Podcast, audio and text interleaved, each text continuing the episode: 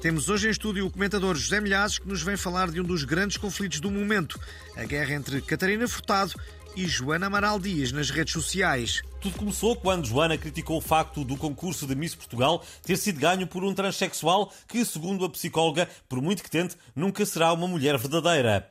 E depois, José Milhazes? Bom, a seguir houve um ataque da Catarina que escreveu, e passo a citar, a ignorância de quem tira cursos superiores. E depois temos vindo a assistir a uma escalada de violência, não é? Com o arregimentar de tropas de ambos os lados, sobretudo do lado da Joana Amaral Dias, que conseguiu um apoio de peso da Maria Vieira. E, e, e sabes por onde é que a Catarina mandou a parrachítia?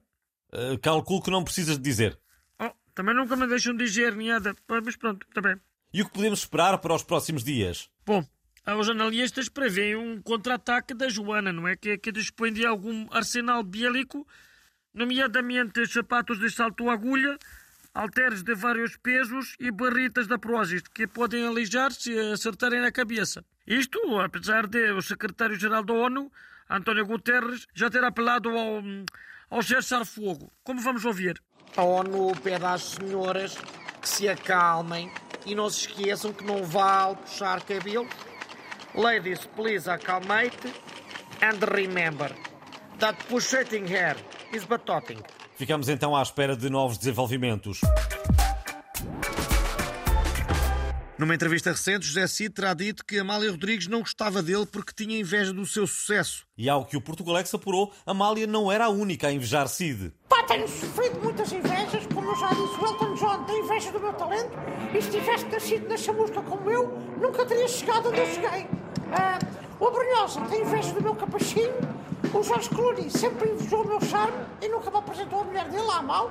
É pá, porque, sei lá, teve medo que, que ela se apaixonasse por mim.